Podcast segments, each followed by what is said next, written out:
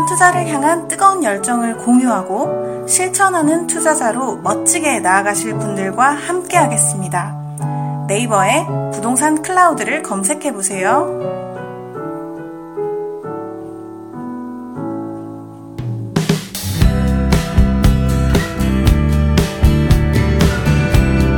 부동산의 모든 것 부동산 클라우드 가슴 뛰는 강연 그 열정과 함께합니다. 오늘 팟캐스트 시작합니다. 네, 안녕하세요. 안녕하세요. 오늘 팟캐스트 46화 네, 진행해 50회 보려고 합니다. 50회가 지금 한 지금 세 개만 남았어요. 남으면 이제 네, 바로 네. 코앞으로 다가왔네요 이제. 홍대에서 50회 네네. 기념 방송 음, 아, 지금 준비하고 진짜, 있습니다. 오. 참 별걸 다 해. 아, 공개 방송이라고 하니까요. 막 별밤 그때 옛날에 이문세 음, 별이 빛나는 음, 밤에. 별이 빛나는 그쵸, 밤에. 그거 같 그거 같은 느낌 있잖아요. 정말 음. 재밌게 하고 싶어요.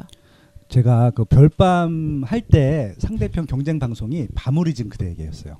아, 그- 괜찮았어. 변진섭이 어. 해- 해봤었는데 이종환 씨 아니었나요? 그거는 이제 그전 70년대. 어, 나 왜 이렇게 잘 알아? 혹시 70년대 80년대 중후반 때 변진섭이 했었는데 어. 저 출연했었잖아요. 아, 거기에? 진짜요? 네. 뭘로요? 그러니까 주말마다 우리 그, 어. 그, 와 대박. 그 가요제를 했어요. 매주 거기 나갔었어. 그럼 이번에 50회 때 어. 빠숑님 노래도 들을 수 있는 거예요? 네, 빠빠빠빠빠빠빠빠 이 노래 들으는 거야? 어디 몹쓸 개그를 하고 그래. 나 깜짝 놀랐네, 나 진짜. 네네. 네, 제가 그때는 이제 그 교회 오빠였잖아요. 그래서 아. 성가대 이런 거 아. 했으니까 이제 그렇게 정식으로 부르는 것만 했었죠. 뭐. 아, 아, 성가대를 참 오래 했었는데, 저도. 네. 해피님 뭐 노래 잘해요? 아 저는 음치예요. 근데 매 회에서 거의 노래를 빠짐없이 하잖아요. 그 그러니까 부분만 그냥 좋아하는 아기 것 검님. 편에서 노래했었나 그때. 음. 뭐, 그 뭐, 그 이상한 노래였어. 갑자기 어. 아기 검님도 그때 좀 당황했어 그때.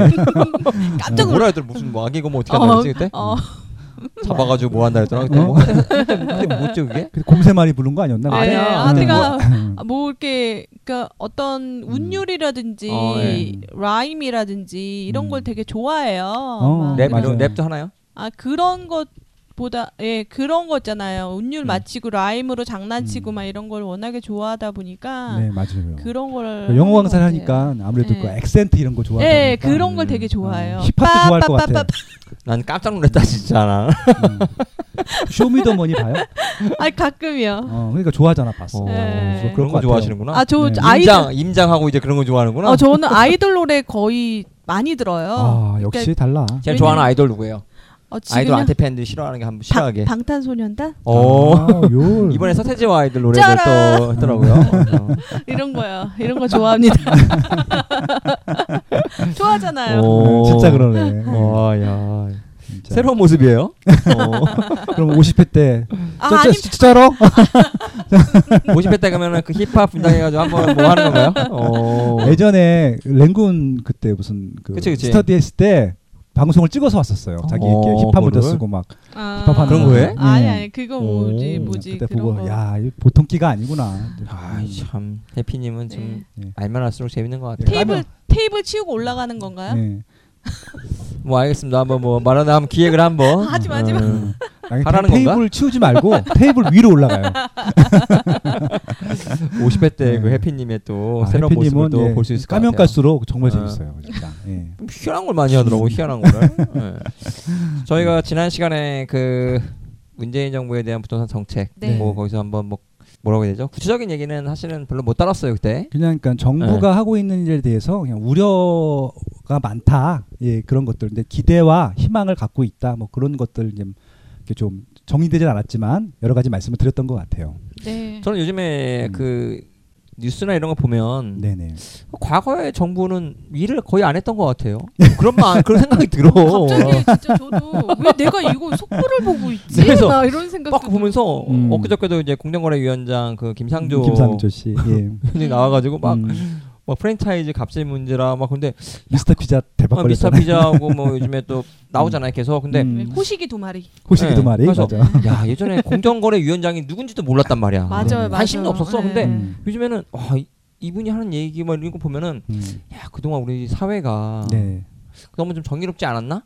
이런 음. 생각도 들기도 하고 네네. 어, 참 요즘에 정부에서 일을 많이 하는다는 느낌을 좀 받는 것 같아요. 그러니까 그게 되게 두 가지 측면이 있을 텐데 실질적으로 일을 많이 할 수도 있고요. 음. 예전보다 음. 정보 노출도가 더 많은 아. 것들이 이제 보여주는 부분들이. 잘 활용하는 것 같아. 또 네네. 그것도. 음. 그러니까 이 아, 지난 1회에서도 말씀을 드렸지만 예전에는 정보가 노출이 안 됐었어요. 그러니까 정보 자체가 좀 많이 좀 베일에 가려져 있었는데 어느 순간부터인가 확 그냥 다 오픈이 된 거예요. 그러니까 청와대가 하는 음. 일, 뭐 기타 기관들이 하는 것들을 다 우리가 어, 얻을 수가 있거든요. 그런 부분들이 아마 조금 그러니까 과거의 예. 정부에서의 정책 그, 그런 식으로 해 보니까 네네. 사실은 음, 별로 좋을 게 없었잖아요. 그러니까 요즘 시대가 네네. 어떻게 보면 오픈하고 음. 소통하면서 서로 네. 그러면서 서로 답을 찾아가는 그런 과정들이 좀 중요한 것 같은데 그런 걸 좀 절묘하게 잘 활용하고 있지 않을까라는 네. 생각도 좀 음. 해봅니다. 아무래도 뭐 인터넷 네. 시대니까. 네. 음. 그럼 오늘은 조금 구체적으로 그 어떤 문재인 정부의 부동산 대책에 대해서 한번 조금 서로 네. 심도 있는 토론 한번 해보면 좀 좋을 것 같아요. 지금 빠쇼님께서 올리신 그 블로그 중에서 네네. 어, 지금 시장이 혼란스러 혼란스러울 수밖에 없는 이유를 정리해 주셨어요. 그럼 정리했어요? 네. 그러니까, 어, 근데 진짜 와닿았는데 음. 아까 뭐 빠쇼님이 얘기하셨는데 이거를 깊게는 하지 않았어. 뭐 알아듣는 사람은 알아들을 거야. 그렇게 음. 얘기를 하셨거든요. 근데 이것도 중요해. 왜냐면 음. 예. 지금 부동산 시장이 혼란하다. 그렇죠. 음. 어, 이거를 정리해 이걸 먼저 주시는 얘기를 해줘야 분이 돼. 이걸 없어요. 먼저 얘기해줘야 돼. 그러니까 아. 뭐냐면 음. 우리 방송 이제 부동산에 잘 이제 입문해서 잘 모르시는 분들 보면 아 요즘에 이게 어떤 시장이지? 그 항상 음. 흐름이 있단 말이에요. 네. 네. 근데 지금은 뭔가 좀 뭐 가끔 막 오른다고 하는데 음. 어디에 투자하기도 좀 요즘에 좀 애매하단 말이에요. 네네. 음. 막상 또 가보면 매물도 없어. 없어. 음. 어. 그럼 뭐 어떡하라는 거야 이거. 음. 그래서 그런 시장이 좀 혼란하다고 하는 네. 건지 음. 어떤 거 해피님 이 의미는 뭐예요? 지금 어떤 방향으로 해야 되는지 그거를 확실하게 뭐랄까 감춰져 있다 그럴까요? 그러니까 감춰져 있다? 네, 네 그런 것들에 어. 대해서 전혀 어, 방향이 애매한 것도 있고요. 네네. 어떻게 확실하게 하겠다는 것도 음. 없고요. 음. 약간 젠다고 할까요? 밀당하는 음. 느낌? 음. 그 문재인 정부에서 살짝 겁주는 것도 있잖아. 예, 겁주는 것도 있고요. 음. 그런 부분에 대해서 지금 시장이 부동산 시장이 혼란스러울 수밖에 없는 이유가 있어요. 이런 이유들이. 네네. 그래서 음. 첫 번째로 말씀하셨던 문재인 정부의 등장이고 이 문재인 정부가 그냥 등장한 게 아니라 뭐 촛불 민심으로서 이제 등장하셨 음. 등장을 했기 때문에 네네. 민심에 대해서 되게 민감하게 반응을 하거든요. 네네. 그렇기 때문에 어떻게 보면은 어 이런 분위기를 어떻게 가야 될까 갈까 하다가 안 좋으면 이제 스탑하는 음. 지금 약간 떠보는 시기이기 때문에 어떻게 보면 혼란스러울 수밖에 없는 것 같아요. 어, 빠숑이라는 친구가 그런 얘기를 했었나요? 네, 네, 재밌는 친구입니다. 네, 네. 김학열 영수장님이 한번 좀 네, 더 리서치. 네. 좀더 전문가스럽게 좀 얘기해 네. 주시면 좋을 어, 것 지금 같아요. 아마 해피님이 7월 21일에 빠숑의 세상 답석에 오른 이제 칼럼 네. 보고 말씀을 하신 것 같고요. 네. 어, 예, 바빠서 제가 좀 출장을 보냈고요. 오늘 대타로 나왔습니다. 아, 네. 저는 예, 더 리서치 그룹 부동산 조사 연구소 소장 김학열입니다. 네, 반갑습니다. 반갑습니다. 일 반갑습니다. 이어 그래 요즘에. 네, 소장님 네. 반갑습니다. 반갑습니다. 네. 네. 네. 여기 진짜로 요, 요즘에 들어와서 네네. 정책도 많이 들어오는데 음, 어, 부동산 전문가들도 너무 많아요. 네, 너무 많죠. 아 너무 많아 너무 많아 진짜. 아, 그 전문가 중에 네. 한 분이시니까. 아, 저는 전문가는 아니고요. 그냥 직장인. 네. 아 직장인. 예. 직장인인데 부동산에 관심이 많은 네. 직장인 그렇게 좀 이해해 주셨으면 좋을 것 같고요. 근데 이제 부동산 연구소를 운영하다 보니까 예, 본의 아니게 이제 부동산 관련 이슈들을 좀 많이 좀 접하게 되고 음. 그거에 대한 좀 그 코멘트, 논평을 음. 많이 했던 것 같아요. 근데 이제 다른 전문가분들은 아마 이제 그런 이제 그런 데이터들을 가지고 많이 말씀을 하시고 아니면 정부에 음. 대한 것들을 그대로 전달 내지는 비판 뭐둘 네. 중에 하나인 것 같아요. 근데 저는 좀 어, 좀 대안을 좀또 같이 좀 고민해 봤으면 한 차원으로 좀 칼럼을 썼던 거였었고요. 네. 근데 이제 그 이런 것들이 그러니까 이제 과거 정부에 비해서 아까 효님께서도 말씀해 주셨는데 정보가 너무 많은 거예요. 많다 보니까 지금 이제 해피님은 좀 현재 시장이 굉장히 혼란스럽다고 하는데 그 혼란스러움의 원인 중에 하나를 보니까 이런 정보가 많음도 아. 이유가 있었던 것 같아요. 너무 많아. 예. 그래서 그때 그 칼럼에도 그렇게 썼던 것 같은데 다 볼 필요 없다는 좀 음. 말씀을 일단 네. 드리고 싶을 것 같고요. 조금 다른 좀 이렇게 좀 그런 스타일의 한 두세 개 정도 칼럼들을 좀 꾸준히 보신다고 하면은 좀 도움이 되지 않을까 그렇게 좀 음. 말씀드릴 수 있을 것 같습니다. 어 그리고 또 이제 어떤 칼럼들을 봤으면 추천을 좀 부탁하시는 분들도 있으셨는데요. 네. 아무거나 보셔도 됩니다. 예, 그리고 음. 어, 위기팔이 하시는 분들 있잖아요. 네. 그것만 안 보시면 됩니다. 그건 아무 네. 도움이 안 되거든요.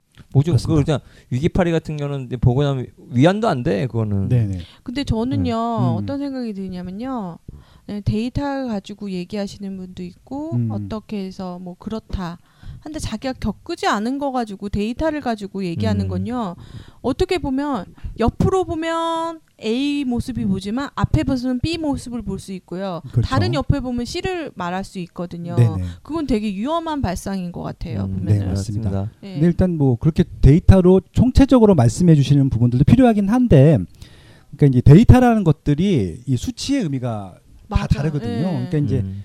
그냥 뭐 어떤 데이터에 10% 결과가 나왔어요. 네 이제 90%가 있고 10%는 이런 의견이 나왔는데 그 10%가 많은 거예요 적은 거예요. 적다고 표현할 수 있으면 일단 적고. 뭐 그냥 적어 보이는데 네. 그게 많을 수도 있는 것들이거든요. 그렇죠. 예. 그러니까 그렇죠. 그런 것들에 대한 정확한 이제 해석을 할 수 있고 insight를 부여해야 되는데 어 이게 코에 걸면 코걸이 귀걸이 되는 네, 그래서요. 그 원하는 결론을 도출해 예. 놓은 다음에 또 이제 네. 그걸 또 역으로 하는 경우도 많잖아요. 그렇죠. 예. 저는 대부분 그렇게 해요. 음. 빅데이터를 껴맞히는데요. 음. 최근에 제가 궁금했던 빅데이터는 음. 어 1인 가구, 2인 가구, 음. 뭐 4인 가구 이상이 어떻게 각 구별로 네네. 서울시별로 어떻게 형성이 되고 음. 있는지 한번 그걸 제 나름대로 조사를 아유 했어요. 멋지다. 예. 가설을 세웠죠. 네네. 어, 가설을 세웠어요. 네네. 가설을 아, 세워야죠. 네, 강남 네. 4구는 많을 음. 거다. 많을 거다. 음. 대형이 필요할 것이다. 네네. 그러니까 확실히 필요하더라고요. 네네. 음. 그런 가설로 해가지고 제가 어떻게 보면 데이터를 이제 유추해낼 수도 있는데 네. 그거는 또 어떻게 바- 반대로 보면은 음. 또 마포구는 그래도 동네마다 또 필요한 대형 평수 필요한 뭐 4인 가구가 음. 많지만 네. 총체적으로 봤을 땐 어, 1인 가구, 2인 음. 가구가 많은 동네다. 음. 이렇게 되는 거죠. 음. 네네. 그러니까 이렇게 전문가들 중에서도 그렇게 표현하시는 분이 있기 때문에 코에 걸면 코걸이, 귀에 걸면 귀걸이기 때문에 요렇게 전문가의 의견을 많이 듣는 것도 중요하지만 음. 자기만의 insight 계속 강조하시잖아요. 네네. 그것도 중요한 것 같아요. 그리고 이제 그 지역 전문가가 되라는 말씀도 같이 같이 강조해 드리는데 어, 예, 그 이유가. 뭐냐면은 정부도 마찬가지고 이런 통계 전문가분들도 마찬가지인데 전체 평균 가지고 말씀을 하세요. 네. 뭉쳐서. 네. 이게 굉장히 위험한 발상이거든요. 그러니까 예를 들어서 저도 강의 시간에 제일 자주 드리는 말씀인데 서울시세 평균이 있고 경기도시세 평균이 있어요. 음. 예를 들어서 서울에 제일 비싼 구가 강남구인데 평당 4, 5천 한단 말이에요. 음. 제일 싼 구가 도봉구, 금천구인데 평당 천만 원 전후예요. 평균이 얼마예요? 2천이잖아요. 2000이죠. 서울 평균이 2천이다. 음. 2천만 원 정책을 만들어야 된다. 근데 그거는 금천구, 도봉구에서는 정말 배부른 소리고 음. 어. 금뭐 강서 강남구, 서초구에서는 정말 싼 가격이잖아요. 그렇죠. 그러니까 이거를 근데 서울은 그래도 좀 어느 정도 평지대가 돼 있어. 음. 경기도 같은 경우는 판교는 평당 4천까지 갔는데 음. 연천군 음. 평당 2, 300 해요. 음. 그럼 평균 하게 되면은 어떻게 해요, 이거? 음. 그런 그런 것들이죠. 그러니까 이게 굉장히 통계를 가지고 악용할 수 있는. 그러니까 이제 정부가 정책을 필때 그걸 평균 하잖아요. 가지고 하게 예. 되면은 지금 서울시 같은 경우는 평당 2천만 원짜리 정책을 피게 되는데 그렇게 되면은 금천구랑 도봉구는 소외되는 거고요. 강남구, 서초구는 더 부자가 될 가능성이 높은 거죠. 음. 이런 것들이에요. 음. 그래서 어, 통계를 이게 정말 개별 사례로 적용하지 않는다라고 하면은 더 위험한 정책이 나올 가능성이 높다. 예, 네. 그런 말씀을 드리고 싶습니다. 그러니까 여기서 전문가를 뭐 음. 이렇게 뭐 다 볼 필요도 없다. 네. 뭐한 두 분만 보라고 했는데 어떤 우리가 좀 전문가를 좀 고르는 음. 어떤 뭐 팁을 좀 주신다면 뭐 어떤 게 있을까요? 어, 자기랑 일단 궁합이 맞아야 될 것 같고요. 어. 왜냐면 글을 봤는데 글이 안 읽히는 경우도 있어요. 음. 그러니까 무슨 얘기를 하는 줄은 알겠는데 이걸 모르겠어. 이런, 이런 어. 분들도 있고요. 자기도 예. 모르니까 자기도 모르 모르겠으니까 읽는 예. 사람도 모르는 거 아닌가요?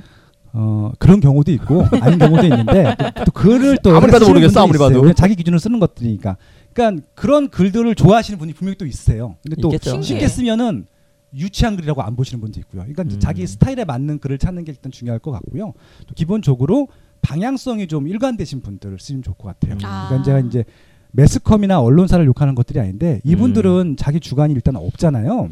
그러니까 똑같은 논점을 가지고도 이렇게도 얘기하고 저렇게도 얘기한단 말이에요. 근데 그분들은 그렇게 쓸 수밖에 없는 이유가 전달을 하는 기능이 있거든요. 그래서 이제 어, 그런 것들을 판단할 때 좀 insight가 있어요. 이렇게 되면 좀 한쪽 방향으로 좀 이렇게 좀 꾸준히 쓰시는 분들 어, 그건 좋네요. 것 같아요. 예. 일관적인 어떤 자기만의 소신과 컨셉을 네. 가지고 음. 쭉 얘기하시는 분. 네. 예전에 제가 우연히 1년 전에 어떤 매일경제를 보니까 음. 그때 뭐 전문가 의견 해가지고 부동산 정책을 음. 막 얘기한 게 딱 네네. 있더라고. 네네.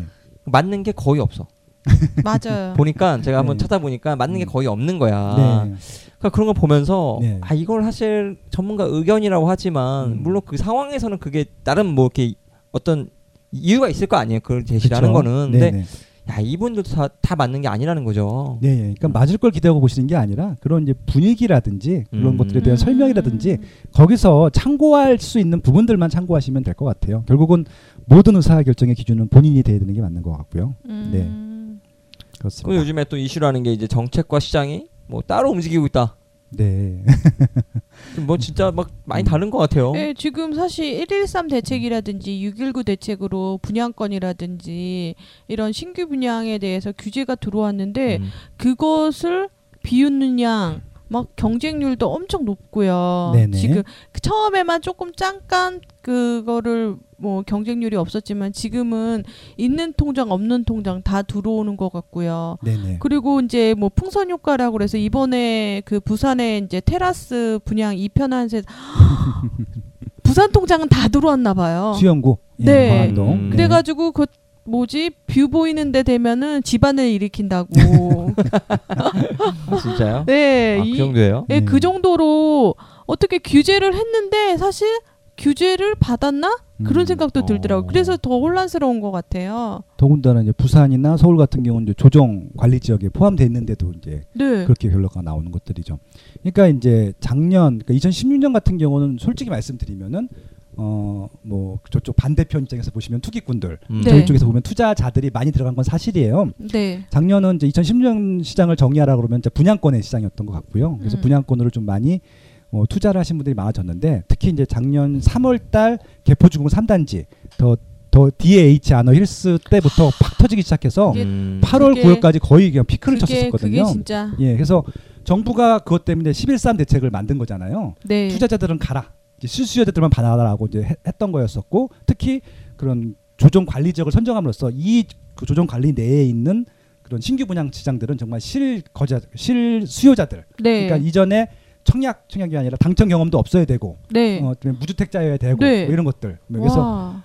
어, 강화를 했습니다. 그 시간 전후로는 살짝 위축이 됐었는데 올해 다시 시장을 열었는데 초기엔 별로 안 좋았다가 지금 다시 풀렸어요. 근데 네. 음. 지금 시장과 작년 시장의 다른 점은 뭐냐면 작년에는 분명히 투자자들이랑 같이 들어갔기 때문에 경쟁률이 어마어마했었거든요. 그렇죠. 근데 지금은 작년만 작년만큼의 경쟁률은 아니라 하더라도 그래도 경쟁률이 많아요. 높아요. 그래도 그러니까, 많아요. 그러니까 작년에는 상당한데 아주 그냥. 어. 뭐 대구랑 부산의 모시장 같은 경우는 600대 1, 500대 1 했잖아요. 지금은 그 정도는 아닌데 네. 100대 1이에요. 네. 그다음에 서울 같은 경우도 대부분 다 10대 1 이상이고요. 네. 그러면은 투자자들 제외하고 실 수요자만 놓고 보더라도 수요가 많은 거예요. 음. 이게 뭐냐면은 결국은 시장에 수요가 이렇게 많은데 충분히 공급이 충분치 않구나라는 메시지인 거잖아요. 아, 예, 맞아요. 분명히 투자자를 제외했는데도 불구하고 그러면은 음. 정부에서는 아 정말 공급이 부족하구나 수요가 많구나라고 여기에 맞게 전략을 짜야 되는데 갑자기 과열됐다고 생각하면서 그렇죠. 수요를 억제하겠대요.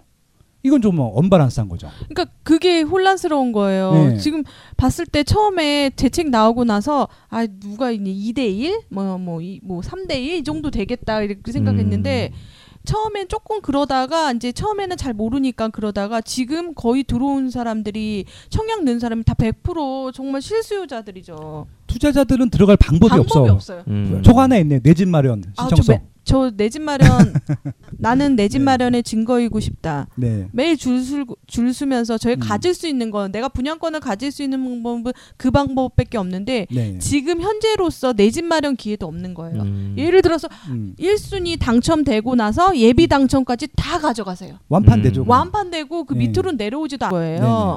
그렇기 때문에 그거 보면은 지금 수- 실수요자, 그러니까. 수요층이 엄청 많다는 거예요. 그렇죠.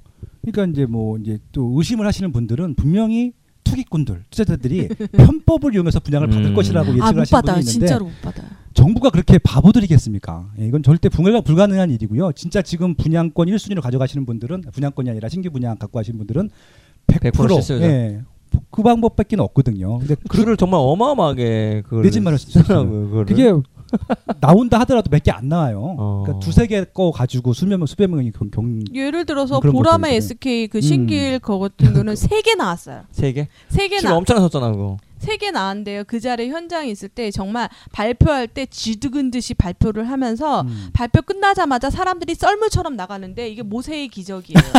무슨 얘기죠? 모세의 기적. 아니 그런 데서 그런 걸 느껴요? 네, 그런데 성경 말씀 이용을 정말 오. 많이 하시는 것 같아요. 우리 해피님은. 아, 난참 참 별걸 다 느껴. 그 런데 음. 단적으로 그래도 세 개라도 나왔어요. 어. 그걸. 음. 그래서 이번에 수, 수색 DMC 있잖아요. 어. 네네. 거기 거기- 거기 갔잖아요. 거기도 거기 막 갔어? 뛰어 들어갔죠. 롯데캐슬. 그래서 어. 롯데캐슬 막 가가지고 음. 내집 마련 신청했어요. 네. 하나도 안 나왔어요 이번에. 그렇죠. 예. 그리고 어. 이번에 이제 또 안 나올, 그러니까 점점 안 나오는 분위기고 네네. 거의 실수요자들이 포기하는 물량이 없다는 거예요. 그러니까 이제 음. 지금 서울시 평균이 2천만 원이에요. 평당 네. 2천인데 네네. 2천만 원. 그 2천만 원이 안 되는 신규 분양 아파트들은 가격이 싼 거예요. 무조건. 서울에서는. 그러니까 무조건 싼 겁니다. 절대적으로. 음. 그렇기 때문에 실수요자들이 그나마 가져갈 수 있는 가능성이 높은 것들이기 때문에 이거는 내 집 마련이 안 나올 가능성이 높아요. 지금 아까 그쵸. 말씀드린 그 거기도 그렇고 거기도 네. 그렇고. 명확하네요. 그 이유가 예, 예. 해야 되는 네. 이유가 명확한 네. 거네. 그런데 지금 음. 빠쇼님이 말했잖아요. 전 진짜로 진, 진성 수요자잖아요. 네네. 그거를 음. 정부에서는 이게 투기꾼이라고 보는 거예요. 투자자들 때문에 그런 시장이 이렇게 됐다고 그거, 이거는 거죠. 정말 잘 보셔야 될 것 같아요. 음. 이거는 정말로. 네네. 그래서 만약에 여기서 신규 분양을 억제한다라고 했을 때 어, 투자자들이 손해를 볼까요? 아니면 실 수요자로 접근하시는 분들이 손해를 볼까요? 실수요자들이 손해를 보는 게요. 맨 네. 처음에 이런 기사. 대, 대책이 나왔을 때 네. 대부분 질문들이요. 실수요자들이 음. 걱정돼서 그렇죠. 그러니까 자기 이거 포기할까요? 이런 아. 이런 댓글이 되게 네. 많았어요. 문의도 많고 제가 그러죠. 그러면 가만히 있어요. 음. 저게 내 집 마련으로 나오겠다. 그러니까요. 지금 저는 이거거든요. 투자자들은요, 그러니까 실수요자들이 버린 거 갖고 가는 거예요. 네. 어, 수고를 한단 말이에요. 그러니까 항상 대부분 그렇습니다. 경기가 안 좋았을 때 미분양이 나는 것들 중에 입지가 좋고 상품이 좋고 가격 경쟁력이 있는 것들은 그냥 투자자들이 수거를 해가요. 그러니까 2012년도에 대규모 미분양이 있었을 때도 그때 대부분 아마 많이 갖고 가셨을 것 그렇죠. 같아요. 실수요자들은 그럼 가져가라 그래도 안 갖고 가고 미분, 네. 그러니까 중도금 무이자에 발권 약정 음. 비용 포함해 심지어는 한강 신도시 예, 맞아 맞아. 여러 가지 혜택 할인 분양까지 줘도 안 갖고 간단 말이에요. 근데 그거 투자자들이 갖고 간 것뿐이잖아요, 그냥. 네. 그러니까 제가 지금 투자자들을 용어, 옹호 하는 게 아니라 시장이 그랬단 말이에요. 그래서 다주택자가 됐을 수도 있거든요. 네. 예, 물론 이제 물론 투자를 하는 목적도 당연히 컸겠지만, 어 근데 시장이 그렇게 위축되면 결국은 또 실수요자 분들은 안 갖고 간다는 말씀을 드리고 싶은 거예요. 제 네. 말씀은. 네. 참 신기한 게 그러면 이제 실거주자가 들어온다는데 그 무주택자들이 이제 들어오는 거잖아요. 그렇죠. 굉장히 그 줄 서는 거 뭐 엄청 신청한 사람들 보면 엄청 많잖아요. 그게. 네. 그만큼 서울이란 지역에, 네, 이건 또 부산이란 지역에 아파트를 갖고 싶고 살고 싶은 거죠. 맞아요. 예, 어. 그 수요가 어마어마한 거죠. 그리, 만약에 지금 뭐, 뭐, 내방객이 10만 이상 왔다. 네. 근데 그 중에 청약 할 수 있는 사람, 음. 진짜 청약 통장으로 진짜 클릭할 수 있는 사람은 단 음. 10%도 안 돼요. 그러니까 그만큼 아? 또 음. 거기 안에 또 실수요자도 음. 있지만, 그 다음에 뭐 투자자도 있지만, 그쵸. 섞여 있겠지만, 네네. 정말 할 수 있는 사람은 음. 당첨되는 사람이 정말 정해져 있다는 거. 가점 음. 높아야 돼요. 네. 심지어는 그러니까 가점이 높은 사람들도 그렇게 많다는 거예요. 네. 정말 많던데요. 슈퍼 네. 통장이라고요. 저번에 그래? 한번 음. 바- 만나, 슈통 슈통. 예, 바- 만나, 만났는데 정말 이 이게 이제 정말 그 70년대 만들었던 통장에 나온 거예요. 가점 몇 점이에요, 제프님? 아, 저 저는 가점이 10, 10점이죠. 뭐 이런 이런 거고. 저는 25점이거든요. 근데 제가 가- 가점도 보는데 50점 이하 거의 없어요. 그럼요. 굉장히 높은 거거든요. 네. 네.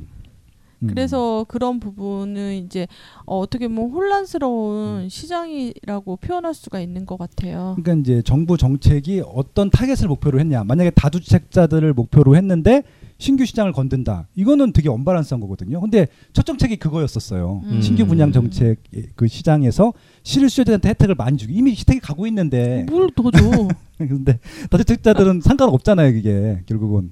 그럼 이제 오히려 갭 투자를 막는 게 맞잖아요. 네. 근데 갭 투자를 막는 정책은 하나도 없어요. 음, 왜 그러죠? 그러니까요. 근데 만약에 갭 투자를 막게 되면은 민간 임대 시장을 막는 거잖아요. 그러면은? 공공 임대를 또 늘려야 되는데 그건 또 안 되고. 그러니까 아. 정부도 그걸 알거든요. 아. 그러니까 이게 굉장히 아이러스 아이러니한 건 음. 아는 것들이죠. 진짜 혼란스럽네요. 그러니까 이게 정부를 제가 욕하는 게 아니라 지금 어쩔 수 없다는 것들은 아는데 어, 음. 그렇다 하더라도 이 정책에 맞는 규제를 하는 게 맞잖아요. 음. 이 규제는 이 정책과 무관한데 그렇게 하고 있는 것처럼 언론에 나오니까 그것들을 보는 일반인들은 헷갈린 거죠. 이상하다 정부에서 규제를 했대는데 왜 경쟁력이 높을까? 이게 다른 거거든요. 음. 음. 어, 그런 부분들이 때문에 아마 조금 더 혼란스러워 보일 수도 있을 것 같아요. 듣다 네. 보니까 더 혼란스럽네. 예. 더 올- 혼란스러운 거는요. 음, 어, 이 시장이 왔나? 음, 그런 생각이 드는 게 음. 어떤 시장? 너무 빠르게 물건들이 매물들이 음, 사라지니까 소진되고 있다? 어 내가 왜 저걸 놓쳤지? 막 이런 생각도 들어요. 저도 샤넬백 갖고 싶고 음. 누비똥 가방 갖고 싶어요. 음. 근데 음. 어 그렇게 비싼 것들 쳐다만 보다가 누가 음. 다 채갔더라고요. 음. 없어 없어. 네, 없어요. 지금 음. 강남 사구의 물건은 워낙에 구- 귀하지만 네네. 아 막 그 1년 전 거는 저는 다 캡처를 떠나요. 네이버 음. 시세 매물을. 와. 음. 진짜 한 장씩 다 올랐고요. 그리고 하다 못해 지금 음. 강북 쪽에 있는 아파트 같은 거는 매물 자체가 없는 거예요. 음. 근데 이게 뭐지? 어떤 시장이지? 어, 뭐 어떻게 혼란스럽더라고요. 저도. 혼란스러우니까 맨 내놨다가도 매물을 또 걷어들이는 경우도 또 있- 내가 너무 싸게 파는 거 아닌가? 또 이렇게 이런 것도 있잖아. 그런 것도 있는데요. 네. 그래서 하- 그 자리에서 막 천, 이천씩 올려 올리는 경우가 많다고 하더라고요. 네. 음. 그래도 사는 사람이 있다는 거예요. 어. 네. 산다 그러면 또 안 팔고. 그러니까 그때 이제 제주 이우손이라고 이제 음. 저 형님 50회 사회 네. 예정자. 자가로 아파트 하나 추천하라 그래서 이제 모한 아파트를 추천해 줬어요. 그래서 그날 계약하러 갔는데 계약금을 쏜다 그러니까 갑자기 안 팔겠다고 주인이 음. 싹 걷어들이더래요. 그래서 돈을 음. 좀더 드려야 되냐 했더니 아니라고 안 판다고 음. 그냥 딱그 잘라버리더래요. 음. 시장이 그렇더라고요. 근데 이제 이런 방송을 하면 또 투기를 조장하는구나 가격이 올라가도록 또 유도를 하는구나 음. 이렇게 말씀하실 수도 있을 것 같아요. 왜냐하면 지금 물건을 사라고 꼭 얘기하는 것처럼 보일 수 있잖아요. 근데 저희는 지금 시장의 현상들을 좀 말씀드리고 있는 것들이고요. 그러니까 이런 현상들 때문에 혹시 이 현상들을 또 투기꾼의 조장 때문이라고 또 가격을 올리려고 하는 또 특정 음모 세력들의 그런 영향력 활동이 때문이라고 생각하시는 분들 때문에 말씀을 드리는 건데요. 어, 수요가 지금 공급보다 많기 때문에 이런 현상들이 네. 일어나는 것들이거든요. 그걸 좀 인정해 주셨으면 좋을 것 같아요. 이거는 어느 계층의 그런 뭐 조작 같은 것들은 아니라고 봐- 봅니다.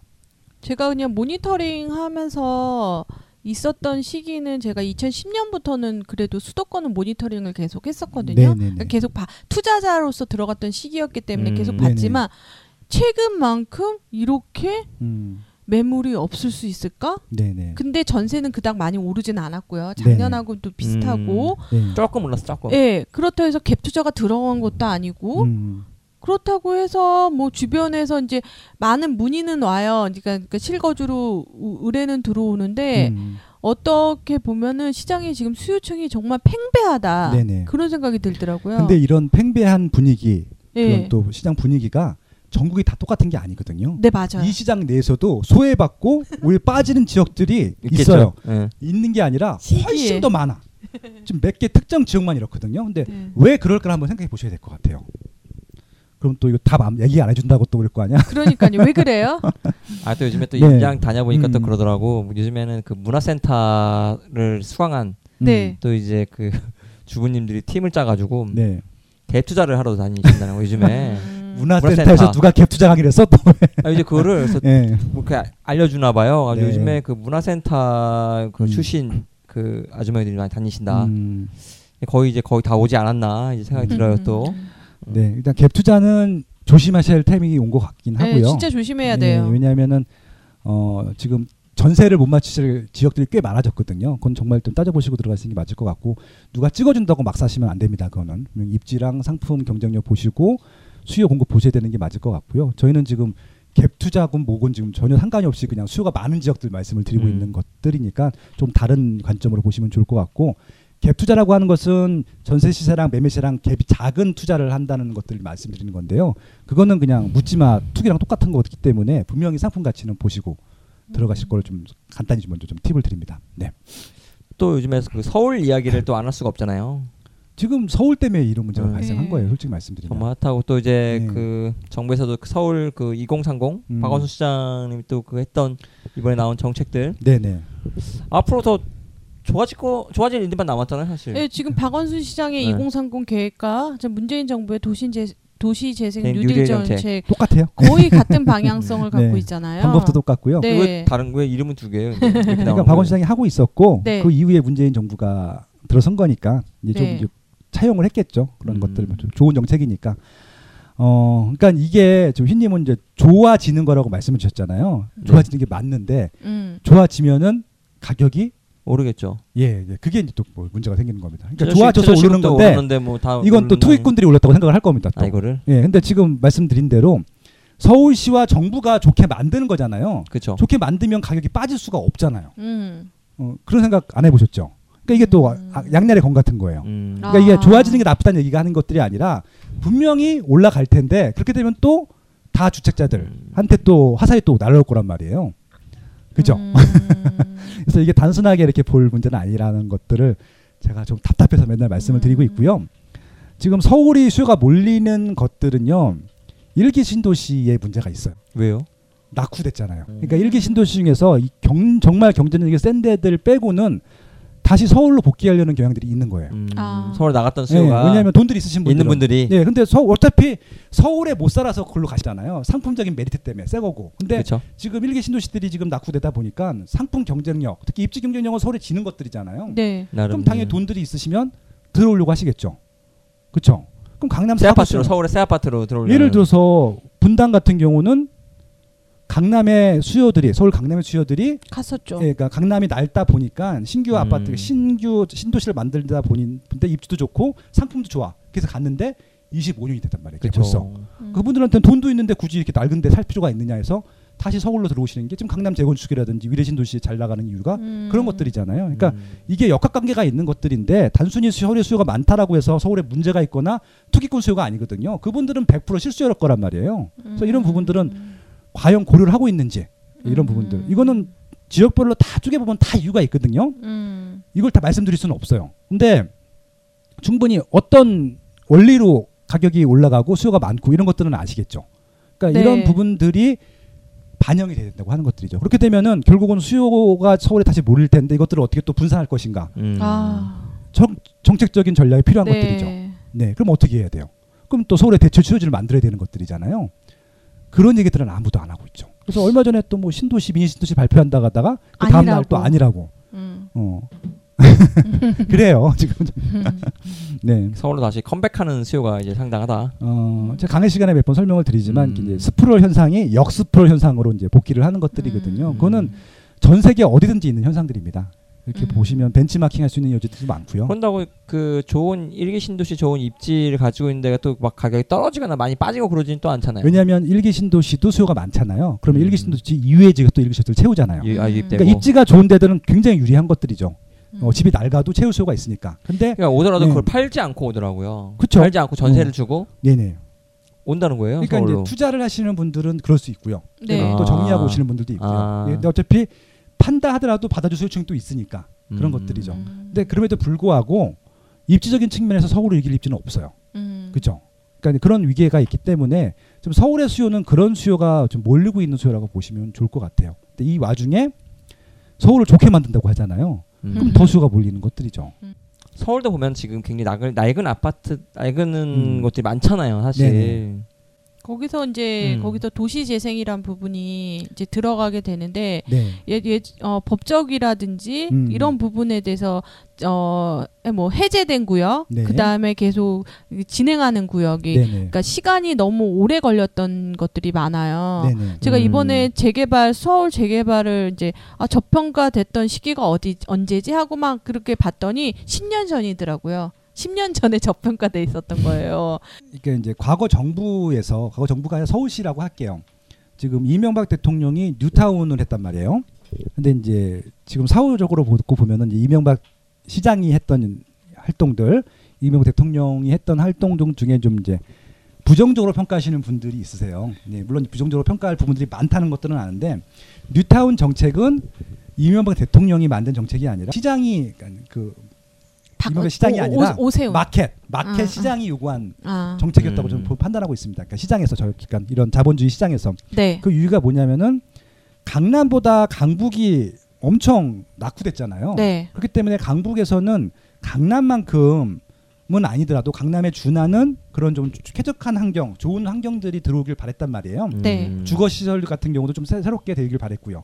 그래서 그런 니즈들을 충족시켜주기 위한 정책이 뉴타운 정책이었던 거거든요.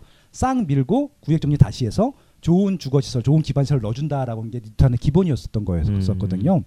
근데 그게 다 안 됐잖아요. 네. 그러니까 몇 가지만 되고. 그러니까 그렇다 보니까 이제 강남을 조금씩 따라가려고 했었는데 막혔던 것들이죠. 근데 음. 그것들이 지금 다시 한번 이제 어, 새로운 정권을 맞이해서 어, 추진이 되려고 했는데 그 방법이 아니라 기존 것들을 그대로 두고 조금씩 조금씩 바꿔주겠다고만 한 정책이거든요. 음. 그러니까 이게 어, 결과가 어떻게 발현될지 모르겠지만 풍선 효과가 생길 수도 있을 것 같고요. 아니면 네. 정부랑 기대했던 거랑 또 다른 결과가 올 수도 있고 예, 그런 부분들은 한번 어, 시범 사업이라도 하시면서 한번 검증을 해보시면서 가시는 게 좋을 것 같아요. 음. 왜냐하면은 강북에 현재 입주하고 계신 그러니까 거주하고 계신 거주민들이 과연 필요로 하는 것이 무엇인지를 좀 보셔야 될 것 같아요.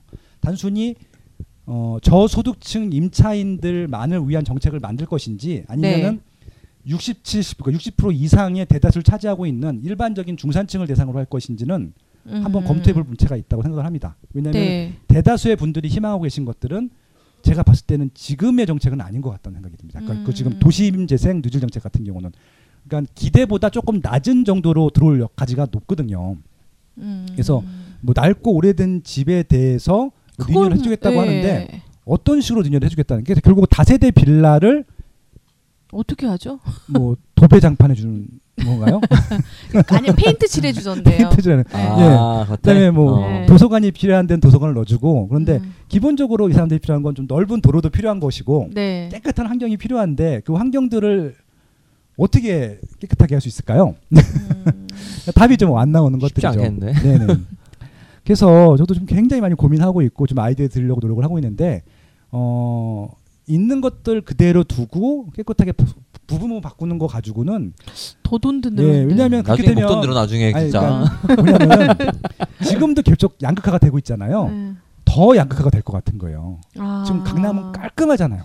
게다가 지금 음. 난주택들을 다 재건축하고 있어요. 음. 끝나면 더 깔끔해질 거란 더 말이에요. 깔끔해지겠다. 근데 강북은 아무리 깔끔해도 그 필이 안 나잖아요. 음. 그러니까 노골적으로 아예 말씀을 드립니다. 위험한 방송인데요. 네. 그래서 이거 그냥 양극화가 되죠. 더 양극화 되지 어, 않을까 하는 그런 그러니까. 우려가 생기는 거예요. 그러니까 어. 제가 뭐 칼럼에다가는 그렇게까지 말씀을 안 드렸는데. 저는 솔직히 그게 제일 걱정이 되는 어, 거예요. 그 생각은 못했어요, 네. 진짜. 아. 점점 더 아마 더 우리나라 사회 전반 전체가 지금 사실 그래요. 양극화가 네. 지금 굉장히 많이 일어나고 있단 말이에요. 네네. 이, 이런 정책도 보니까 음. 앞으로 그게 더 심화될 것 같은. 음. 그러니까 정부가 잘못하고 있다는 건 절대 아닙니다. 물론 음. 지금 서민층들이 정부 쪽에 많이 살기 때문에 그들에게 편의 시설들을 제공하겠다는 측면은 저도 굉장히 칭찬받아 마땅하다고 생각하고 어떻게든지 도와드리고 싶은데 문제는 어. 그 갭을 그 심적인 갭을 어떻게 위로시켜 줄 수 있느냐 부분들인데 글쎄요 모르겠어요. 이게 그냥 근본적인 대책이 될 수 없다는 거잖아요. 사실은 네. 어떻게 그러니까 예, 그러니까 근시안적인 대책만 되는 거지 이게 정부- 어떤 네, 서로 근본적인 치유는 될것 수. 없는 것들이고요. 맞아요. 음. 예, 그냥 어떻게 보면은 어, 눈앞에 그냥 뭐 앞에 있는 것들만 해결해 주는 거죠. 그러니까 꾸준히 가려면은 이 사람한테 그러니까 가난한 사람한테 좋은 일자리를 주고 계속 일을 시켜야 되는 게 맞는 거잖아요. 네. 그게 아니라 당장 먹을 밥을 주는 거죠. 한 아. 3끼 정도, 하루 정- 하루치 정도에. 음. 그러니까 그걸로는 이 사람이 인생에 책임지는 것들은 아니잖아요. 음. 그래서 근데 이건 어쩔 수 없는 현상이라고 봅니다. 그래서 강북과 강남의 격차를 줄이겠다고 하는 어, 도심재생 뉴딜 정책의 취지는 좋겠지만 이 방법으로는 갭을 줄일 수 없다는 게 제 생각이고요, 제 판단이고요. 음. 그래서 그거에 대한 조금 다른 대안들이 좀 필요하지 않을까 예, 그런 생각은 음. 해보고 있습니다. 네. 다른 대안이라고 하면 어떤 어떤 게 있는 거예요? 어, 그러니까 일부 지역에 같아서는 네. 그러니까 예전에 이명박 때 지정했던 뉴타운 적대도 맞다고 봐요. 왜냐하면 싹 밀고 그나마 조금 음. 그 권역에서는 조금 예를 들어서 기름 뉴타운은 좋아졌잖아. 정말 말도 안 되는 입지였었거든요. 근데 지금 제일 비싼 입지가 됐잖아요. 음. 왕신이 뉴타운 정말 아, 말도 안 되는 말도 안 입지였었거든요. 되죠. 그나마 지금 제일 잘 나가는 음. 강북에서 제일 잘 나가는 깔끔한 지역이 됐죠. 청계천도 끼고 있고. 음. 음. 어 그리고 아무도 안 살던 은평 뉴타운 아우. 지금 명품 도시 만들었잖아요. 거기 예전에 뭐 음. 케이블카 논네 만했는데 그건 어떻게 돼가나요? 그건 아직 그 환경 단체들 아. 기타 등등 수익성 때문에 지금 하지는 않고 있다고 보는데 음. 뭐 케이블 키가 굳이 필요한 입지는 아니라고 보고요. 서울 출퇴근할 때 타라고 그때 만들었다고 거기는 필요한 게 도로가 설마. 필요해요. 예. 아 진짜 그랬다니까. 도로가 필요해서 차가 얼마나 오히려. 예, 터널을 땅속 깊이 자연 회, 어. 그 자연의 훼손을 주지 않을 강남 정도로 순환대로처럼 음. 예. 땅속 깊이 터널을 아. 만들어 주는 게 맞다라고 봐요. 깊은 터널 같이. 음. 요즘은 기술이 발전했기 때문에 터널 한 두세 개만 만들어주면은 어, 교통 깜짝 놀랐어. 강남 예. 그 순환 그거 어, 깜짝 놀랐어. 갑자기 이거 음. 정부에서 들어서 뉴타운 정책하면 빨리 사러 가야 될 것 같아서. 네. 거반사 좀 이제 근데 뉴타운은 또 이전 정권의 또 산물이기도 하고요. 이게 정치적으로 접근하기가 좀 애매한 부분들도 있고요. 왜냐하면은 좀 젠트리피케이션이라 그래서 그런 음. 것들 대규모 개발을 하게 되면 필연적으로 밀려-. 서민층들은 밀려낼 수밖에 음. 없어요. 근데 그게 좀 음. 걱정스러운 것들이죠. 지금 지금 뭐 용산구라든지 기타 등등 지역들에서 밀려나는 그 상권, 상가들의 음. 젠트리피케이션 그렇죠. 문제가 많이 되고 있잖아요. 근데 이것들을 그냥 정상적인 시장 경제 활동으로 봐야 될 것인지 아니면 지켜줘야 될 대상으로 볼 것인지는 저는 어느 쪽도 정답이 있다고 보진 않아요. 그러니까 음. 무조건 지켜주는 것도 정답은 아니라고 생각을 하고 있고요. 시장의 예. 순리에 맞게 된다고 봅니다 저는. 그게. 예, 그러니까 이제 그렇게 되면 또 너무 비싸지니까 그러니까 또 상처받는 사람들이 비싸지면 신촌에 보면은 음. 네네. 예전에 임대료 계속 올라가고 하니까 음. 떠나갔단 말이에요. 네네네. 근데 그 상권이 회복하는데 음. 10년이 넘어도 회복이 안 돼. 그렇죠. 이제야 음. 요즘에 음. 임대료가 이제 적정하게 음. 내려오고 권리금 네. 사라지고 네. 하다 보니까 이제 조금씩 이제 살아 음, 조금씩 움직이고 있거든요. 네네. 그러니까 이게 시장이 그거를 음. 시장 내에서 이게 돼야지 어떤 정부가 개입하거나 했을 때는 나중에 음. 더 부작용이 생기는 것 같아요. 그래서 저는 이제 시장주의자예요. 솔직히 말씀드리면은 음. 시장주의자고 네. 시장에 맡기자는 거 신님 말씀대로 시장에 맡기자는 게 제 취지인데요. 서울은 일단 땅값이 비싸잖아요. 음, 비싼 땅값은 비싸게 해줘야 된다고 생각을 하고 있고요. 네.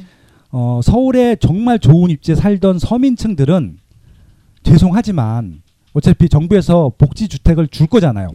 그렇죠? 꿈은 부족하지만 조금 불편하지만 그런 입지에 조금 쾌적한 환경을 만들어주고 그쪽으로 이주를 유도하는 것도 하나의 방법이라고 생각합니다. 이런 얘기하면 아마 저 또 지탄 받을 겁니다. 어, 김학렬 소장님 지탄 받으시겠네. 예. 아, 근데- 기만- 아, 걔- 이거는 지탄받을 일이 아니고요. 지탄 받을 텐데 본인의 네. 의견은 필요한 그런 거니까. 식으로 예 그런 멋지다. 식으로 해결하지 않으면은 서울을 문제는 해결할 수가 없어요. 음. 그렇게 생각하고 있습니다. 말이 없어 왜? 어, 지금 은혜 받고 있어. 은혜 받고 네. 있어가지고 지금. 그러면 예전에 그 했던 뭐 보금자리나 이런 게 또 등장할 수도 있겠네요. 근데 보금자리 주택 같은 경우는 이제 뉴, 그 그린벨트를 풀어서 만, 부지를 만든 거였었거든요. 그러니까 지금 그 모든 부- 부동산 시설을 만들려면은 토지를 매입해야 되고 건축비를 넣어야 되는데 지금 건축비보다 토지비가 월등히 비싸요.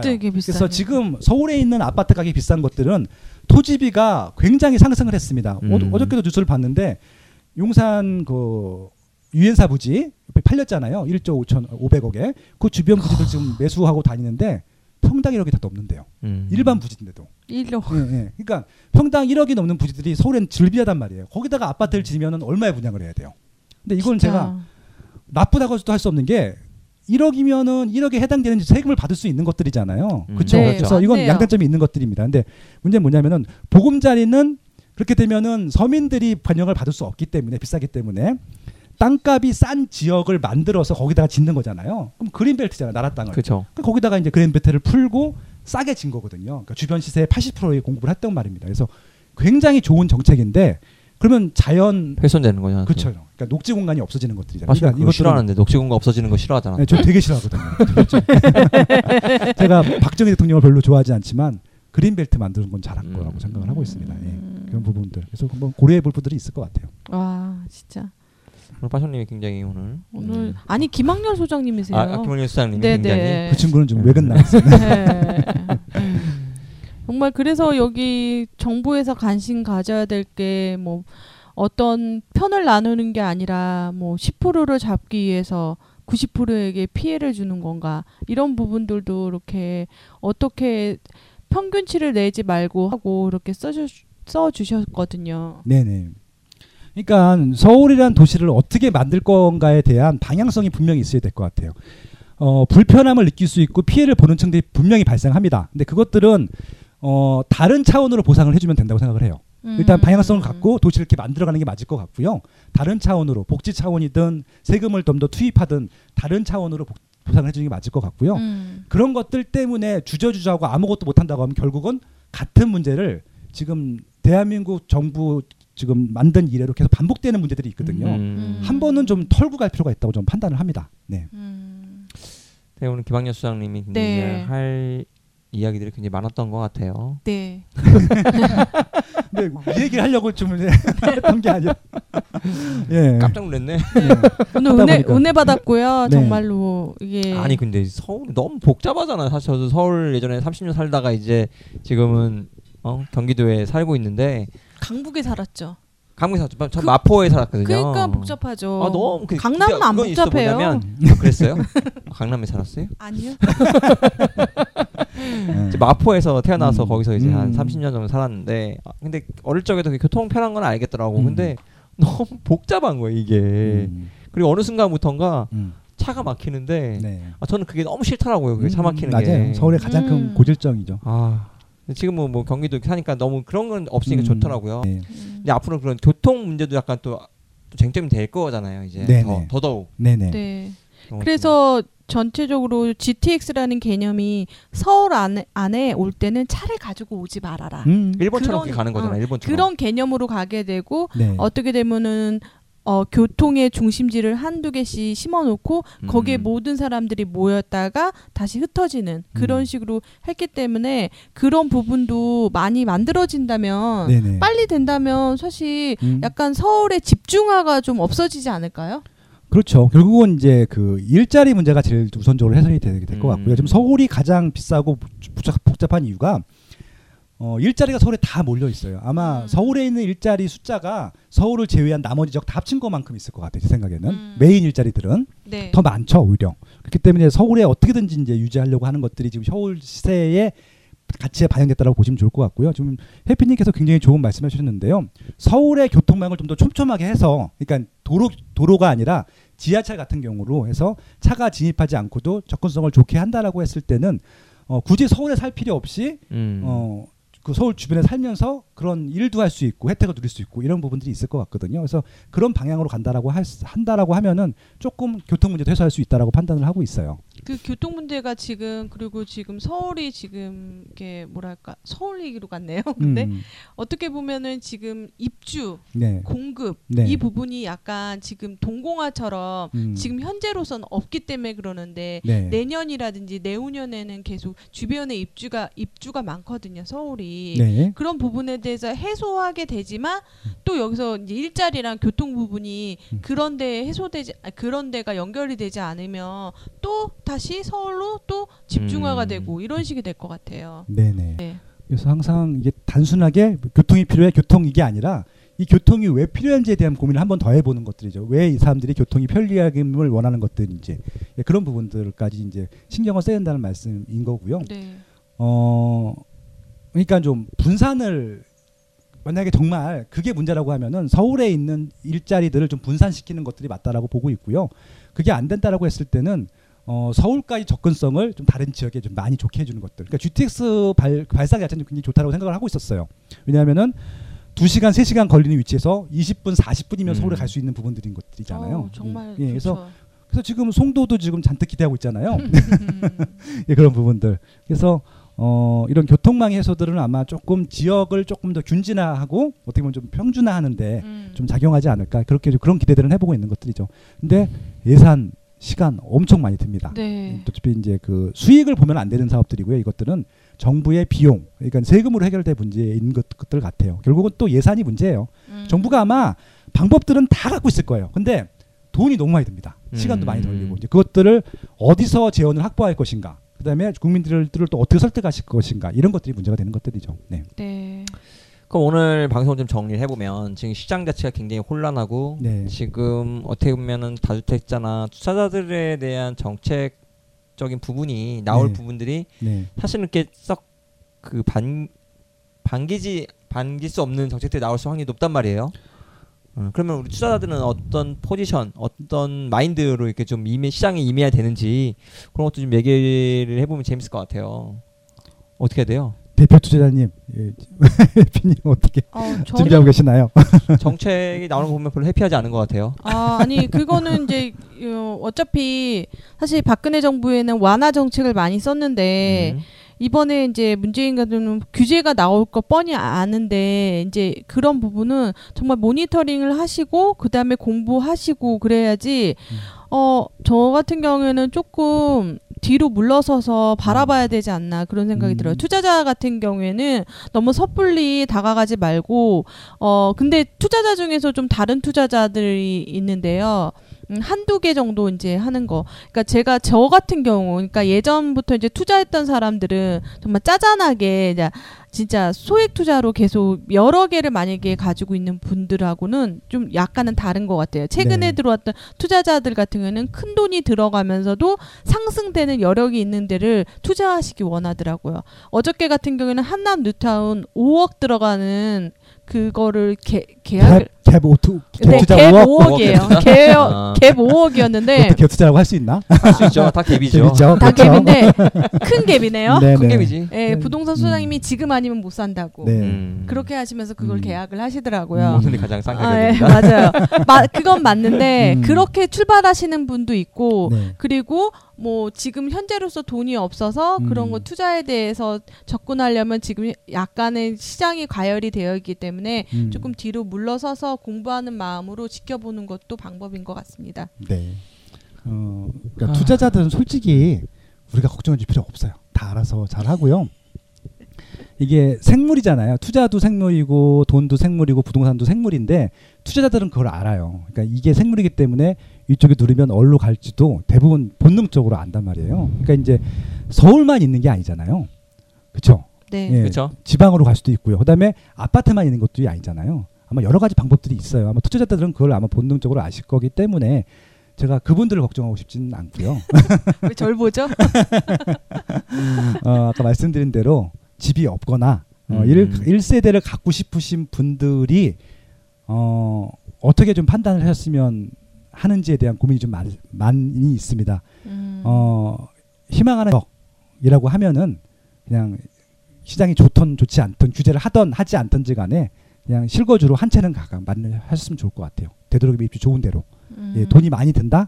나중에 더 많이 듭니다.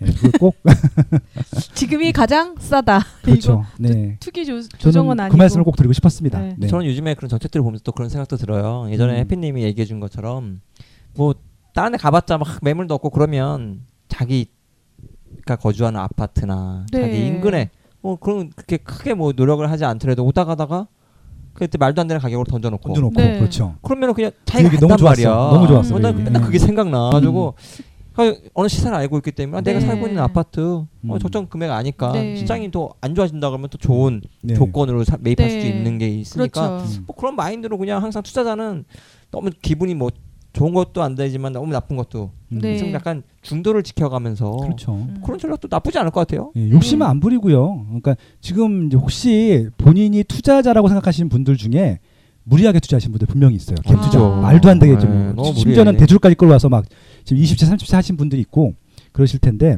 이게 갭 못 맞추기 시작하시면 특히 특정 지역 같은 경우는 음. 연쇄 쪽으로 무너질 수 있거든요. 도미노. 도미노, 흑자부. 도미노. 거기다 대출까지 낀 상품이라고 하면은 그러니까 본인이 딴 데서라든지 신용 대출 받아서 하시는 분들 분명히 있거든요. 마이너스 통장. 예. 어 만약에 지금 만약에 정부에서 규제를 한다라고 하면은 그거 제일 위험한 하기. 시기 전에 예. 정리하시는 게 맞을 것 같아요. 음. 감당할 수 없는 대출이라거나 감당할 수 없는 너무 다량의 투자자 하신 분들은요. 음. 그냥 시장에 내어 주세요. 어, 이게 맞을 것 같습니다. 해피님이 그러면 낼름 아니 아니에요. 저 지금 음. 저도 이제 몸을 사리고 음. 어떻게 되면은 다이어트 하는 중이거든요. 네. 어, 그래서 그거를 예, 다이어트 하면서 정말 음. 기름기를 쫙 빼고 어. 그렇게 있어야 되는 지금 그렇게 있어야 되는 시장인 것 같아요. 저한테는 지금 현재로서는 좀 저는 좀 다른 분들하고 좀 다르기 때문에 항상 수강생들한테 얘기하는데 음. 제가 제일 위험하고 음. 제가 흑자보도 날 수 있기 때문에 제일 많이 공부한다고 네네. 제, 제 자랑인가요? 아니요. 그러니까 지금 정말 눈에 엄청 힘을 주면서 얘기해서 내가 말 못하겠어. 정말 중요하고 중요한 말씀하셨는데요. 음. 이렇게 치열하게 공부를 한다고요. 음. 손해 보겠습니까, 여러분? 이게 불로소득입니까 이게? 어? 네, 아직도 네. IMF는요 내 집 마련 신청서 쓰려고 새벽에 아우. 나가서 밤 늦게까지 합니다. 아우. 하루도 집에 있질 않고요. 가면 아는 사람 많이 만나지 않나? 툭 치고 지나가지 않나? 방송 잘 듣고 예. 있어요, 막 그러죠. 이게 투자고 이게 노력이잖아요. 그러니까 이런 분들한테 누가 돌을 던지겠습니까? 네. 네, 그렇죠? 네. 감사합니다. 난, 네. 난 동네에서 그냥 아니 동네에서 그냥 말도 안 되는 가격으로 어. 잡을 수도 있고. 근데 투기꾼이야. 저 사람들 그게 어쩔 수 없어. 어, 아무리 네. 그렇게 해도 선한 의도를 가져도 네. IMF는 기부도 굉장히 많이 해요. 근데도 투기꾼이에요. 아, 그쵸? 저는 그런 말은 음. 의미가 없다. 네. 투기냐 뭐 투자냐 그 의미가 없고 차이가 뭐 음. 하냐 안 하냐 그런 차이지 네. 그런 말은 자체는 의미가 없다고 그러니까. 이게 결국은 비아냥거리는 말이고요. 음. 투기꾼이라고 해서 형사처벌을 받는 건 아니거든요. 네. 결국은 그냥 비난하는 말이고 사단이 그렇죠. 딴 사면 배 아픈 것들에 대한 욕. 아, 물론 이제 나쁜 사람들이 있긴 해. 그러니까 이제 음. 있지 한 항상. 100명 중에 한두 명 때문에 그런 같은 이제 그 취급을 받긴 하는데 정도는 있어 항상. 어 근데 음. 아마 주변에 계신 분들 요즘 또그 부동산 투자하시는 분이 많으시니까요. 그분들이 어떤 삶을 살고 있는지 잠을 제대로 자고 있는지 한번 보세요. 그러니까 아마 제 생각에는 어 진짜 노력해서 하시는 분들이 대부분입니다. 맞아요 노력 많이 해요. 네. 네. 노력하지 않으신 분들은 어, 살 수가 없는 시장이기 때문에 그렇습니다. 그래서 네. 단순히 비난만 하고 욕할 분들은 아니라는 것들을 좀 말씀드리고 비난하고 싶네요. 욕할 시간에 음. 더 가든가 네. 공부를 해야 맞지 않을까 네. 생각이 들어요. 또 그런 분들 많아요. 또 이런 시장이면은 또 공부하기 가장 또 좋은. 타이밍이다. 네. 다음 시장을 또 준비한다. 부동산 크라우드 강의 들으면 되나요? 그렇죠. 부동산 클럽인데 좋은 강연들 굉장히 많습니다. 네. 다음을 아. 준비해야죠. 다음 시장을 준비한다. 네. 그런 분들이 많아요. 결론이 그거였어? 결론 여기까지 왔네. 네. 네. 흔들리지 않는 투자자, 음, 살아남는 네. 투자자. 그러니까 본인의 노력 여하에 달려 있다고 봐요. 그렇죠. 네. 네. 알겠어. 오늘 방송 주제가 조금 더 무거 무거울 수도 있어요. 어떻게 보면. 네. 흔들리지 네. 마라. 네. 또- 집, 집 살기 온다. 어, 그렇죠. 그 주제예요 지금 보니. 이거 이거 책 선전이었네요. 보니까 네. 당했네 또. 네. 네. 당했네요. 네. 아휴, 오늘, 오늘 방송은 여기서 이제 마무리해야 될 것 같아요. 네. 네. 한 마디씩 하고 끝내죠. 뭐 해피님 먼저 하시죠. 네, 지금 뭐 혼란스럽고 하지만 어떻게 보면 자기가 이제 투자하는 정립하는 시기인 것 같아요. 네. 자기가 insight를 키우면서 어, 마지막에 공부하는 그런 투자자 투자자가 되고 그다음에 지금 실거주를 준비하시는 분도 치열하게 정말 내 돈 지키는 마음으로 공부하셨으면 좋겠습니다. 아, 그거 좋네. 내 돈 지키는 마음. 어, 칼럼 하나 써줘 그걸로. 네. 어, 마, 너무 내 멋있어. 돈 지키는 마음. 네, 결국 투자는 좀 해피님 말씀하신 대로 자기 돈 지키는 거잖아요. 이게 이것 때문에 돈을 더 벌거나 생각보다 돈 많이 벌지 않아요. 그러니까 이제 아마 좀 그런 성공 사례들만 많이 보셨을 것 같은데요. 그러니까 현재 자기가 번 것들에 대한 지킴, 그러니까 인플레이션을 해지하는 수단인 거라고 저는 생각을 하고 있고요. 거기다 인플레이션보다 조금 몇 프로 더 수익률만 높을 수 있다고 하면은 그게 성공된 투자라고 생각을 합니다. 왜냐면 이제 월급이 있고 플러스 알파 정도가 되는 것들이니까 그런 차로 접근하시면은 부동산 투자가 그렇게 뭐 투기꾼을 오해받을 부분들은 아닌 것 같고요. 이제 그가 무관하게 지금 현재 정부, 그러니까 이- 이번 정부의 문제만은 아니에요. 왜냐하면 지금까지 어, 대부분의 정부가 그렇게 좀 문제점들을 예 갖고 있었기 때문에 어 근데 지금 정부는 그래도 과거 정부보다는 조금 더 시장에 음. 가깝 우려는 노력들을 하는 것 같은데 어 워낙 어려운 문제이기 때문에 쉽게 풀 수가 없는 것들 같아요. 네. 어, 그래서 어 조금 어렵겠지만 어 결국은 내 자산, 내 경제력은 내가 지킨다는 생각을 갖고 좀 임하셨으면 좋을 것 같고요. 그 시작은 어, 내 집 마련부터 시작을 된다고 보고 있습니다. 네. 그러니까 굳이 꼭 내가 그 집에 살지 않는다 하더라도 한 채씩만 일단 갖는다고 하면은 조금 경제적으로 좀 어느 정도 여유가 생기지 않을까 예, 그렇게 좀 제안을 드려봅니다. 네. 네, 그것도 있다면서 해피님. 세, 세체는 뭐 하고 가자며. 선녀 나무꾼 이름 뭐? 어? 이론이 있다면서요 그게. 몰래 하세요. 몰래 여자분들 몰래 세채 갖고 네. 그다음에 시작합시다. 네. 제가 오늘 들어보니까 어떻게 보면 부동산이라는 건 뗄래 대한민국에서 뗄래야 뗄 수 없는 주제 같아요. 반드시 또 관심을 가져야 되고 그렇죠. 그 시장이 어떻게 이렇게 혼란한 시장이 오건 뭐 정말 좋은 시장이 오건 간에 음. 어떤 시장은 변해도 뭐 본인의 마인드와 어떤 본인의 어떤 전략들 네. 그런 것들은 굳이 그렇게 변할 필요는 없다고 봅니다. 그래서 모든 이 시작은 부동산 클라우드, 네, 저희 팟캐스트, 네. 네. 저희 어떤 좋은 강의들 이 강의 이거 듣는 사람 진짜 행복할 것 같아요. 나가? 만약에 무주택자였던 사람은 음. 정말 이 방송을 듣고 정말 그렇게 생각했다 바뀌었다 이렇게 되면은 진짜 행복할 것 같아요. 저희 원래 방송 처음에 취지, 취지가 그거잖아요. 아 그랬나요? 음. 네. 맨날 까먹어 왜 1년 정도 우리 방송을 함께 했을 때 음. 어디 가서 최소한 사기는 안 당하는 네 맞아 맞아 맞아. 그게 우리 아, 저희의 진짜. 컨셉이었기 때문에 네. 음, 모르겠어요 오늘 저희가 이렇게 저희끼리 얘기를 했지만 음, 너무 그렇게 정책이나 이런 거에 너무 그 마음이 요동치거나 뭐 음. 너무 그럴 필요는 없다고 봅니다 그럼요. 음. 네. 네. 우리 항상 지나 보면은 음. 안 좋은 상황에서도 항상 돈, 돈 버는 사람들은 꼭 있어 그렇죠. 본인만 못 벌어 본인만 음. 네. 그럴 네. 필요가 없다고 봅니다 네. 네, 오늘 방송은 여기서 이제 마치도록 하겠습니다. 예, 저는 서울휘였고요. 더 리서치 그룹 부동산 조사연구소 소장 김학렬이었습니다. IMF였습니다. 감사합니다. 감사합니다. 감사합니다.